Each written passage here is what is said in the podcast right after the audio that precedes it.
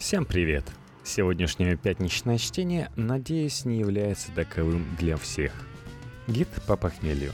Как предотвратить, чем лечить и что делать, если уже все. Афиша Дели собрала все доступные знания о последствиях приема алкоголя, изложила их в доступной форме и добавила комментарии врача-нарколога. Почему алкоголь вызывает похмелье? Однозначного ответа нет. Есть несколько популярных теорий. Первая теория. Главная интрига заключается в том, что симптомы похмелья проявляются уже после того, как алкоголь и его метаболиты выводятся из организма. Самая популярная версия основывается на процессе распада этанола в печени. Она не справляется с полным превращением ацетальдегида в уксусную кислоту – отчего тот накапливается в организме. Сам же ацетальдегид – продукт переработки спирта в печени и главный враг алкоголика. 30 раз токсичнее алкоголя, поэтому на утро мы чувствуем тошноту и головную боль. Кстати, у некоторых людей пониженная способность расщеплять ацетальдегид. Они страдают урожденной непереносимостью алкоголя. От выпивки у них краснеет кожа и повышается температура. Другая популярная теория – теория конкинеров – соединений, встречающихся в разных видах алкоголя, которые образовались в процессе ферментации. В 2010 году группа ученых под руководством профессора Дамарис Розенроу доказала, что темные напитки – бурбон, виски и коньяк – содержат в себе больше конгенеров, чем светлые – водка, джин, белый ром – и, соответственно, увеличивают тяжесть похмелья. Третья теория отдает главную роль в возникновении и лечении похмелья иммунной системе. В 2003 году корейский ученый Дай Джин Ким вместе с коллегами обнаружил повышенное содержание цитокинов, группы белков и пептидов, которые выделяются иммунной системой в момент противостояния инфекциям у пациентов в похмелье. Появление головной боли и тошноты как самых ярких симптомов похмелья связывают именно с повышенным содержанием цитокинов. Можно сказать, что в определенной степени организм воспринимает алкогольную интоксикацию как инфекцию. Вообще, слово похмелье является синонимом абсистентного синдрома, синдрома отмены, и применяется только к людям, страдающим алкоголизмом. То, что испытывает на утро после застолья обычный здоровый человек – это постинтоксикационный синдром, то есть синдром, вызванный отравлением. Алкоголь по своей сути – это нейротропный и протоплазматический яд. Убивает все виды клеток в организме, растворяя их жировую основу. Если в тело попало больше алкоголя, чем он способен быстро вывести, расщепив его до воды и углекислого газа, то происходит интоксикация с соответствующими симптомами. Головная боль, тошнота и рвота – слабость температура. Как работает похмелье? Причины объяснить трудно. Трактовать симптомы легче. Головная боль. Алкоголь подавляет выработку вазопрессина, задерживающего жидкость гормона. У многих людей с недержанием мочи как раз с ним проблема. И именно обезвоживанием объясняются сильные головные боли. Из-за недостатка влаги в организме повышается артериальное давление – что приводит к уменьшению притока крови в мозг. Мозг при этом слегка сжимается, отсюда раскалывание головы. Факторов, вызывающих утром головную боль, довольно много. Но основное, на мой взгляд, патологическое перераспределение жидкости в организме. В момент употребления алкоголь вызывает учащенное мочеиспускание, так как организм старается быстрее вывести продукты его распада – это приводит к обезвоживанию, которое сопровождается потерей витаминов, минеральных веществ и электролитов. Кроме того, часть жидкости из кровеносного русла переходит в ткани, вызывающие отеки, в том числе и отек тканей головного мозга, что нарушает нормальное кровообращение, уменьшает доступ кислорода и, наконец, вызывает головную боль. Тошнота – Алкоголь раздражает слизистую оболочку желудка, что приводит к увеличению производства желудочного сока, а также активации работы кишечника и поджелудочной железы. От этого тошнит, рези в животе и понос. Несмотря на популярное мнение, что рвота способна облегчить симптомы похмелья, это не так.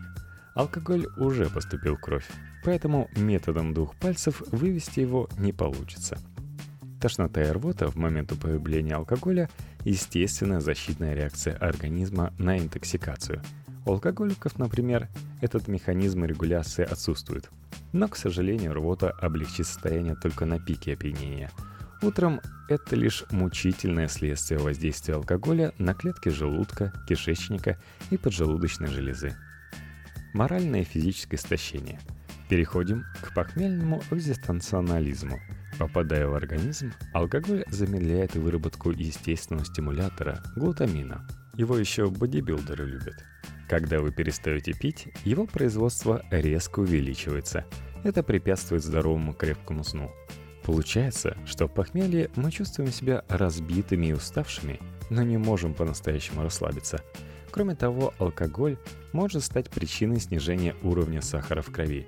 Это вызывает потоотделение, усталость и резкую смену настроения. Кроме глутамина, в организме существует также серотонин, дофамин, норадреналин и гамма-аминомасляная кислота, которые большинству известны под определением эндорфины – это гормоны счастья и удовольствия. При употреблении алкоголя наш организм выбрасывает в кровь невероятное количество этих нейротрансмиттеров, благодаря чему мы ощущаем опьянение, эйфорию, повышенное настроение, склонность к риску, желание двигаться. Когда их запас истощается, на утро человек банально страдает от их нехватки, чувствует апатию, усталость, раздражительность. Почему некоторые не испытывают похмелья? Определить этих редких людей помогают корпоративы. Салли Атомс из университета БАТ проводила исследования на идентичных и неидентичных близнецах, чтобы выявить гены, отвечающие за врожденную непереносимость алкоголя. У идентичных полностью совпадает набор генов, в то время как у неидентичных совпадает только половина. В итоге выяснилось, что реакция на алкоголь обусловлено конкретной средой, а не генами. Тем не менее, расхожее мнение о том, что уроженцы Азии хуже перерабатывают алкоголь, объясняется именно генами. Их организм перерабатывает алкоголь слишком быстро. Вариант гена, отвечающего за расщепление алкоголя, которым обладают японцы, корейцы и китайцы, способен превращать алкоголь в ацетальдегид намного эффективнее – из-за чего в организме резко оказывается много токсического вещества, и содержится он в нем дольше, поэтому и похмелье тяжелее. Что же касается персонажей, которые после пьянки выглядят свежо и бодро проводят деловые встречи, то они, скорее всего, обладают медленным обменом веществ. Кстати, именно скоростью метаболизма можно объяснить то, что спортсмены пьянеют быстрее. Все население Земли можно условно разделить на два типа людей с европейским и азиатским типом метаболизма. Основное различие в принципах работы ферментарной системы, отвечающей за распад алкоголя. У людей с европейским типом слабо выражена работа алкоголь-дегидрогеназы. Алкоголь позже становится токсичным ацетальдегидом, но активно работает ацетальдегид-дегидрогеназа, которая быстро его обезвреживает. У людей с азиатским типом все наоборот. Этанол быстро становится ядовитым ацетальдегидом и долго не окисляется до воды и углекислого газа. Но все это очень индивидуально. Европеец может иметь азиатский тип метаболизма алкоголя. Самый важный вопрос у некоторых в эту ночь. Можно ли предотвратить похмелье? Быстрый ответ – нет. Теперь долгий. Способ первый – хлеб. Перед непосредственным употреблением съешьте немного хлеба. Он будет работать как губка, впитывая алкоголь. От попадания алкоголя в кровь это не спасет, но сможет замедлить скорость реакции. Еда тут вообще помощник. Многие советуют перед праздником есть что-нибудь, насыщенное белками и жирами. Пища заблокирует попадающий следом в желудок алкоголь, не давая ему сразу попасть в тонкую кишку. В кровь он поступит медленнее, а значит, утром вы будете чувствовать себя чуточку легче. Способ второй – витамины. В процессе расщепления алкоголя организм использует большое количество витаминов и минералов. Из-за их недостатка будет плохо. Чтобы помочь печени лучше справиться с переработкой алкоголя, специалисты советуют запастись витаминами группы В, В6 и В12. В таблетках их можно найти в любой аптеке, а в гастрономе в виде молока, сыра и мяса. Способ третий – вода. Когда пьете, чередуйте водку с водой – во-первых, это поможет избежать обезвоживания. которое, как мы помним, приводит к головной боли и тошноте. Во-вторых, чередование алкоголя и воды поможет снизить скорость употребления. По крайней мере, вы не будете пить стакан за стаканом. Способ четвертый – чего не делать. Известное правило – не понижать градус. Кстати, не имеет под собой никакой научной почвы. Количество алкоголя, которое поступает в ваш организм, не меняется, поэтому последовательность не имеет значения – Другое дело, что смешивать напитки с разным содержанием конгенеров не стоит, если вы не хотите на утро чувствовать себя плохо. Опять же, сладкие напитки способны сделать похмелье тяжелее, а газированные напитки, включая пиво, быстрее пьянят. То же самое относится к коктейлям, в состав которых входит кола и любая другая газировка. Если вы решили пить миксы, то лучше выбирать сок, он содержит сравнительно меньшее количество сахара и дольше усваивается организмом. Способ пятый – масло. Жители среднеземноморских стран советуют употреблять оливковое масло перед выпивкой. По сути, этот способ схож с тем, что просто съесть что-нибудь жирное. Если проглотить целую ложку масла вы не в состоянии, его можно добавить в салат или сэндвич. Врач-психиатр нарколог Советы, которые я могу дать – насыщать организм витаминами и микроэлементами, избегать употребления алкоголя на голодный желудок. Можно в процессе вечера пить щелочную минеральную воду без газа, есть квашеную капусту, жирную рыбу, картофель, помидоры и закусывать лимоном. Больше двигаться, так как при мышечной нагрузке активизируется фермент каталаза, способный выводить алкоголь. Конечно, каталаза возьмет на себя не более 2% принятого алкоголя – но вдруг именно они спасут от головной боли. Влияет ли курение на тяжесть похмелья? Некоторые считают, что лучше сделать себе хуже. В упомянутом исследовании про конгенеры профессора Розенау принимали участие 113 студентов, которые наблюдали за своим состоянием во время и после употребления алкоголя в течение 8 недель. В результате было установлено, что группа некурящих студентов, выпивавшая за вечер по 6 банок пива, страдала от похмелья меньше, чем группа, которая курила во время употребления того же количества алкоголя. То есть ответы такие – да, влияет, станет хуже. Связано это с наличием ацетальдегида в табачном дыме. Как избавиться от похмелья? Таблетки, вода, еда и снова водка – Исследование Макса Питлера, результаты которого были опубликованы в British Medical Journal в 2005 году, не обнаружили доказательств эффективности каких-либо популярных способов борьбы с похмельем.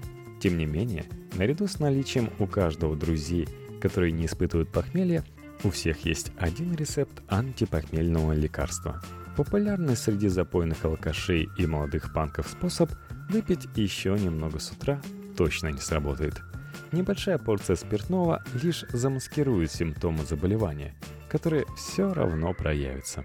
Аспирин и другие болеутоляющие, нурофен, спазмолгон, центрамон и так далее, кстати, действуют по той же схеме. На их эффективность не стоит рассчитывать в полной мере. Принимая болеутоляющие препараты перед сном, можно снизить воздействие алкоголя на иммунную систему. Но тут следует быть очень осторожным. Во-первых, Обезболивающие в сочетании с раздраженной слизистой оболочкой желудка могут вызвать внутреннее кровотечение. Во-вторых, для их переработки печени понадобится дополнительный ресурс, что также может негативно сказаться на состоянии.